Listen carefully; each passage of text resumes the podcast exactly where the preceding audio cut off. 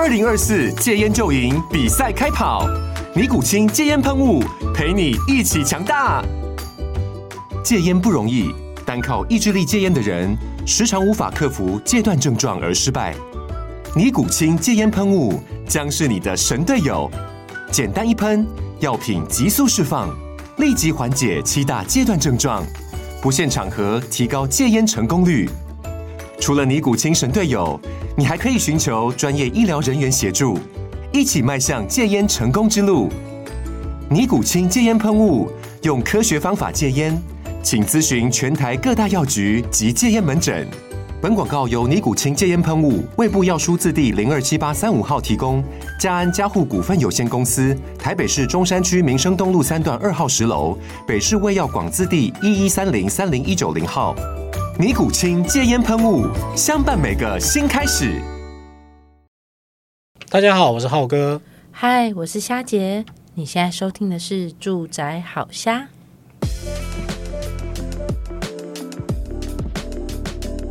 哎、欸，那继上一集我们在讲所谓的吞方税二点零啊，那这一集我们继续再来讲一个瞎聊新闻哦。那为什么最近这么多新闻呢、啊？我想应该也是到了七月份，对不对？嗯，对，七月份很多政策或者议题都会在这个时候发酵。嗯，每年七月份其实应该说，在七月之前，其实政府都会有相关做一些，比如说房屋相关的，比如打房议题啦，或是税制问题啦，那会随着立院会期都会有新的方案做提出来做讨论。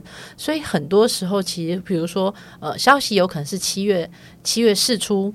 或者是七月一号上路，好这样子，所以我们七月才会这么多的新闻议题可以来跟大家聊。那不过其实看到这些议题啊，其实我都还蛮开心的啊。对对对，那这一集我们要讲的是关于那个新青安贷款、嗯、新年安心成家方案贷款哦。那这个有什么更新呢？跟大家讲个好消息，就是原本我们申请青安贷款的部分，它的规则是说你只能贷到八成八百万这样。那其实细节的部分呢，有做调整，又做得更宽松哦。在那之前呢，我们要替换屋族稍微报个区这样子，因为记得前几集我们有提到关于那个第二户限贷令嘛，就是说假设你是自用住宅，然后你有第二栋房子，那第二栋房子贷款呢，呃，政府呢，银行这边就会限制你的那个贷款成数这样。那这个不满的声音出来了，我知道。那时候大家的风声是说，第二户只能贷七成。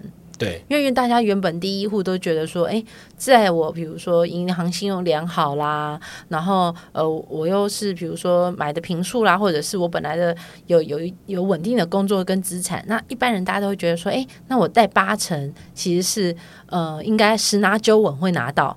那但是如果说只是因为我在换屋的期间内，小屋换屋总是会有要等到房子先买到嘛，有买到了新家才能把旧家卖掉啊。那但是因此，新家就只能因为小屋换大屋已经很不容易了，因为大屋的头期，你知道大屋本身的金额就大。那但是如果又限制只有能够贷七成，哇，那我要准备多少头期款啊？对，那压力非常大。中间那个资金卡在那个小屋还没卖掉身上，那可能是两边都在付贷款呢。对啊，你看小屋又还没马上卖掉，这、嗯、当然不可能有马上这件事，一定会有一个时间的过程，啊、所以你那个压力非常大、哦。那央行这边也稍微做了一个解套了，他他就把这规则稍微改了一下。嗯，那改了什么？我跟大家讲，其实呢，就是放宽所谓的呃贷款的这个七成的压力，就是简单来说，只要啊你购买的第二个房子啊，你在贷款拨款后的一年内啊，你这个房子啊，只要一确定它已经出售掉，就是说完成了产权移转登记的话呢，基本上呢，你就可以避开这个所谓的限贷的规则。所以说，其实假设你真的是换屋需求，那我真的是有一个过渡期，我的第一个房子正在卖的过程，那只要你顺利的卖掉，那你的第二户的那个拨款也 OK，那其实基本上现在这件事情就把你松绑掉这样子。对，那其实这是对大家来说其实是很好的，因为变成说。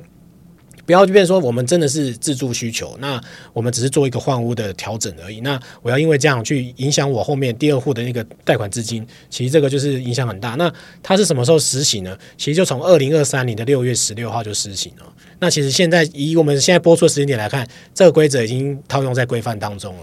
所以如果你换屋需求的话，第二户限贷这件事情，你可以稍微放下心中的那个石头，这样子。嗯，不过他还是会有一些要请大家注意的地方啊，因为他刚说了嘛，你要在就是拨款后的一年内。好，那你要确定你的第一户其实是已经有完成产权登记的了，所以当呃在他还不确定你这个一年当中有没有把产权转移出去的状况下，你那你第的第二间一开始的申贷最高还是七成。好，那那当然他会。等到你就是完成整个产权移转之后呢，那他会等于是说收回贷款成数的那个差额，等于是说你提出申请了，说诶，我把第一第一户我已经卖掉啦，那其实我真的只有拥有一户而已。好，那他就是会收回这个贷款成数的差额，而且会追溯自拨款日起。将那个贷款余额，等于是说，他会将这些金额做一些分配调制啦，让你之后其实等于是原本多收了嘛，对不对？那原本多收，那是后面就可以少收一些，像这样子，嗯、对。所以一开始初期你还没有，假设你半年怎么讲，两屋持共同持有的时间是大概是半年左右的时间好了，那你前半年可能还是要稍微忍受一下这样的不便。好，那但是当你的房子卖出去之后，那相关人他会有一些配套措施，会将你之前，比如说因为可能只带呃只有七成的限制，哦，所导致呃多缴呃的部分，那等于是就是往后补啦，对，嗯。嗯，那所以不过那头期款还是得要准备起来，那我觉得还是会有一点吃力，对，嗯，嗯对，那不过那个细节到时候应该还是会有相关的配套措施啊。就是我觉得各家银行还是会有一些相关配套措施。那所以像刚刚讲的是说，那处理办法其实已经从二零二三年的六月十六号已经适用了嘛。所以其实就要跟银行谈好你所有的细节，好，那你才会知道说，呃，他的呃贷款啊，以及这样子的，就是你的调整是如何做计算的。所以就是你是六月十六号起申办的贷款都可以使用哦。嗯、对，再次跟大家强调一下。嘿，那就要去问一下。多问清楚比较好，这样子。嗯，嗯对。那另外一个议题就是关于前面提到的新青案贷款呢、啊。那我们来看一下，因为其实大家对这件事情的看法不同，他们会觉得说，诶，你推出这个原本是两趴的那个利率，你把它调降一码，变成说一点七七五的利率啊，似乎是在为建商解套啊。那这样的说法到底合不合理啊？其实，因为原本啊，你知道去年连升了四次升息，加了呃。二点五码是吗？应该没记错吧，对不对？那不不论是有没有符合清安，大家每个都在缴房贷，都会感受到那个房贷的压力哦。那个就硬生生就多了。我还小，我房子算小诶，所以硬生已经多了几千块钱。那更何况是大平数啊，那或者是就是两三房以上的，那我想他们增加的那个金额一定更大。那当然。对于想要买房子的人，可能更不敢出手这样子。对，不过他其实政府对这个调整的想法也是希望说鼓励大家买房，因为好像我看呃跟旧制上除了刚才提到利率之外啊，嗯、其实它的额度也会不同哦。那我来讲一下原本的那个清安房贷的状况好了。原本呢，除了刚才讲到利率之外，然后另外是额度上限呢是一千万来说的话，额度上限是在八成，所以是八百万。那贷款年限呢，它是规定是三十年，那宽限期呢也是三年。那新的清安方案呢，它的内容是调整到什么呢？那个利率补助是政府一码，嗯、然后呢，公股行库再补助半码。嗯，好，那再来额度上限呢是一千万。哦，多两百万了。好，房价越来越高嘛，也没办法啦。哦、好，那再来呢？贷款年限调整为四十年。哦，这个这个很棒哦，这个四十年呢。哎，你知道我们之前几集在讲所谓的房贷年限的时候，大家想说哇，那四十年房贷我们根本就是看得到吃不到。但是现在政府带头跟你讲说，贷款年限我给你增加十年，四十年哦。那在鼓励二十岁年轻人冲了吗？对，好像可以哦，可以冲的。对，然后宽限期拉到五年。哇，五年呢？所以其实。等于是说，那如果说像我知道现在其实有很多就是年轻人，他们其实很早就在学投资的这件事情，所以他们本身在大概三十三十岁左右，其实就已经有累积一些财富了。那其实这个宽限期五年啊，等于是说在这五年期间，你的房贷其实不用缴这么多。那当然，你如果是已经比如说在股市啦、基金啊操作得宜的，好，那其实你就可以利用这五年将杠杆打开，有没有？那将这些钱，好，那能够小钱变大钱，那当然之后对于你在缴交房贷的时候，其实会更有利。这样子，嗯，了解。我也提醒一下大家，这个新青安房贷啊，还是必须看你是不是首购的那个身份啊，因为基本上只要你是转贷户，它是不适用的啦。嗯。好，他必须就是说，他是申请必须是本人，而且你的配偶跟子女名下都是没有房屋的首购族才能够做申请，而而且也不用也不适用转贷户。好，那而且很高兴的是，我们不用等那么久哦，然后是他其实从今年八月一号起就开始实施了，而且这一次的优惠期为三年，到二零二六年的七月三十一号。对。好，那所以啊，其实我觉得大家可以考虑到说，像现在房市冷嘛，那又有这个青安的补助政策，所以其实也是希望能够呃提振房市买气啦，将房房子动起来。那不过呢，其实也有新传不动产智库的执行长何世昌也有有提到哈，他说，诶，其实政府利益良善啊，这个新。就是因为升升息了，那但是也还是重新推出了这个新的青年安心成家贷款方案。好，那不过提振可能有限啦。好，因为年轻人不买房，其实是因为头期款付不出来，而而不是没有办法缴交那个两万啊三万的房贷。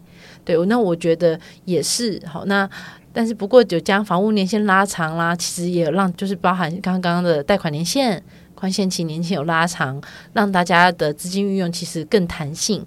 那我觉得年轻人其实也可以因此考量，比如说不一定是要呃新屋哦，有时候比较贵嘛，那预售屋算起来其实也会高于市价行情。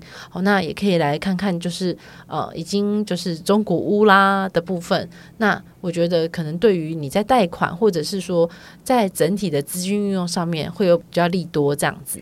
嗯，没错，因为像前面提到说，有人说这个政策出来啊，其实就是鼓励年轻人说，哎，买房的限制变得比较宽松，那你们可以赶快入市哦。那最大的获利者就是建商嘛。可是其实好像也不太对，因为大部分人买房子首要的第一个直观就是会说，我要买新房子。对，那新房子如果又是对于呃资金比较不充裕的人来说，可能预售又是考量在里面。嗯，对。可是预售其实别忘了，就是说预售它不像成屋一样，就是它一开始贷款就是会先跟你谈好，它可能是依照工程期款，然后包括签约金这些，它的那个付款方式就不太一样。所以假设一个预售屋它完成之后，它实际上要去做申贷的时间点，它大概也会大概相隔四到五年哦。所以。前面提到那个五年的宽限期，可能就不一定能适用了。所以其实，如果是对于成屋来说，可能它的受益会比较明显啊。那对于建商来说，你要盖预售的建商来说，其实它的效果不大，也不一定能帮助建商去做余屋的一个去化这样子。对，所以其实呃，应该说对于买房来讲，确实是自自住者来讲，确实是一个福音啊。因为你看哦，假设现在政府带头去做这个宽限期的调整，跟呃所谓贷款年限的调整的话，那其实。其他的民间银行也会相应去做一些调整。嗯，因为大家还是要争取这个买屋，因为你知道现在买屋者已经嫌少了，那要争取买屋者要跟自家银行来做贷款。那相信由公股银行跳出来，政府跳出来带头出账的呃清安专案。那其实之前也看到，之前上一波推出的时候，其实呃一。一些呃私私人的银行也会有这样的相关的配套的方案一起来做推出，有一些优惠其实也还不错，对，所以大家其实也都可以多评估多考量。那不过刚刚对于那个房贷贷四十年呐、这个就让我想到，就之前有个调查哦，就根据那个金融联合征信中心最新统计啊，其实你看我们房贷年限从二十年、三十年一直到。现在新四十年，四十年，四十年将变变基本款了。对，他说呢，他调调查下来，其实六十岁以上的中高龄的房贷族，平均背负高达八百三十八万元。哇，就六十岁哎，六十岁还在背八百多万呢、啊。对，就你会想看，原本六十岁是什么？哎，在五年好像就可以退休了。对啊，以前小时候是这么想嘛，对不对？好，那现在。六十岁了还在背八百多万的房贷，哎，那可能工工作要到七十岁、八十岁才可能还得完。哦，想到这头皮就发麻了。对，然后呢，相较于那个二十到三十岁的年轻人，只有七呃，就是七百三十六万，足足高出了一成三。嗯，对，那那这样子背这么多房贷，那到时候是是是退休了之后是谁要背啊？还是就是就留给孩子们了？对，不过其实房贷的那个年龄也是对应到房市的那个起伏状态啦。因为假设说，嗯、呃，六其实六十岁你在推算他的那个当时买房的那个时间点，其实就是在房市多头的时候，嗯，所以大家就会变成说，哎，大家都觉得房市景气大好的时候，那我又有住房需求，那我当然就是。呃努力的去进进入去买房这样子。不过你你也会觉得很惊人呢、啊，就是说，哎，我已经到六十岁，我还要背八百多万，然后相对我的儿子儿孙辈，他们可能还不用背这么多，那真的是一种感慨。嗯，那其实就是中高龄的房贷族啊，其实就是利率最高，而且是压力最重。那统计还发现呢，就是六十岁以上的房贷族，不但房贷压力也重，而且利率也越高，最高。好，那自二零一二年统计以来啊，平均房贷利率都在二以上。好，那到一六年十二月，一直到二二年的九月。好，就去年到九月才低于两两 percent，所以那个造成六十岁的房贷族才会有这么高的房贷余额。对，那我觉得感觉哦，要是我是六十岁，这样子背贷款也是压力山大的概念呢。对，所以后来有专家就这样讲，他说。既然说我们都到那个年纪了，也开始准备退休了，再为了房贷去烦恼，好像有点痛苦哦。所以他们就给了一个解方啦，就是说，其实可以用儿女的名义去买房子啦。因为假设说，呃，你已经到了退休年龄了，那呃，银行政府也也会觉得说，你这个年龄其实我在贷款给你那个压力太大了，所以他们就他们就不愿意给这么多的贷款成数这样，所以他们都建议说，其实你将来是有一个跟儿女同住的一个需求，那其实就可以用儿女的名义去买新房子这样子，那。也是因为用这种方式啊，其实就可以让你的呃生贷的那个生贷的结果可以更容易一点。然后另外就是说，你也可以替透过担保品啊，然后利用子女去当保证人，让你的生贷的成功率可以提高。对，那这样也算是一个变套了，就变成说不要因为你的房贷去压迫后半的退休生活这样子。那呃，房贷确实是一个从长计议的事情，就是。绝对不会是你当下就会思考完成，因为你看啊，我们现在假设像前面提到的清安贷款，它是已经让你贷款年限到四十年了，那你又预想说啊，你儿子将来大学毕业，或者说他刚出社会的时候，你要跟他说，儿子啊，爸爸跟你讲，我们的房子房贷后半辈子要交给你了，哇，听起来就是很沉重，有没有？所以真的就是要再从长计议思考一下。我真的有朋友遇到这样哎、就是。爸妈已经看好房子了，然后也说他出头期款，但是房贷要你背。哦，然后没想到呢，那个一买就是三房两厅。哇，那没你知道那个房贷，虽然爸妈有出头期款的状态下，可是那个房贷可是高达一个月要缴三万多块钱，太可怕了。那对于一个可能刚出社会、刚出社会几年的人来说，其实那个房贷压力都非常大。因为我们之前不是都常在讲说，哎，如果你要呃买房子啦，你要背房贷啦，那最好是你的整个月收入的三分之一以下嘛。那他就跟我有个朋友就跟我抱怨说：“天哪，那是根根本就是我的年月薪的一半呢。”他就觉得压力很大。虽然爸妈也帮他出头期款，那除了房贷压力之外啊，地点也不是他选的，然后房屋的整个规格啊，甚至交通啊，我就连他去上班的地方。近不近？其实有时候老人家在选房子的时候，其实没有考量到这么多啦。那但是就觉得说，哎，我留房子给你，耶，我帮你出了头期款，你背个房贷，到时候这房子就你继承啦。对，那啊不过。呃，总是还是会因此没有大家顾虑到彼此的心情，好，那就也也是那那时候也听他们吵了一好好几次架，因为都他们吵完架，他就来跟我抱怨，感感觉这个又可以开一集来讲了。啊，没有，我刚刚说，那你要不要邀请一下你的那个继承房子甘苦谈？他就说这真的太苦了，我还是不要上节目说好。希望我们将来请他来讲的时候，已经是苦尽甘来的时候了。对，所以。像我自己啊，我就觉得说，那我有两个儿子不好分嘛，所以我就觉得最好到时候啊，其实就是把房子卖掉，对，那就让让钱他们就各自去，呃，不论他们要做什么都好，对。我真的觉得我这个决定还不错。就我们我们后面再看这个 这个故事的发展这样子。那喜欢这一集的话呢，别忘了分享给你朋友啊。那今天的是有还夹杂了三个新闻，那希望说对于房市的一些新闻呢，可以有多一些了解哦。那谢谢你的收听哦。我们下次聊，拜拜，拜拜。如果你喜欢今天的内容呢，别忘了到 Facebook 搜寻“住宅好虾”，让我们陪你虾天虾地虾聊房事相关大小事。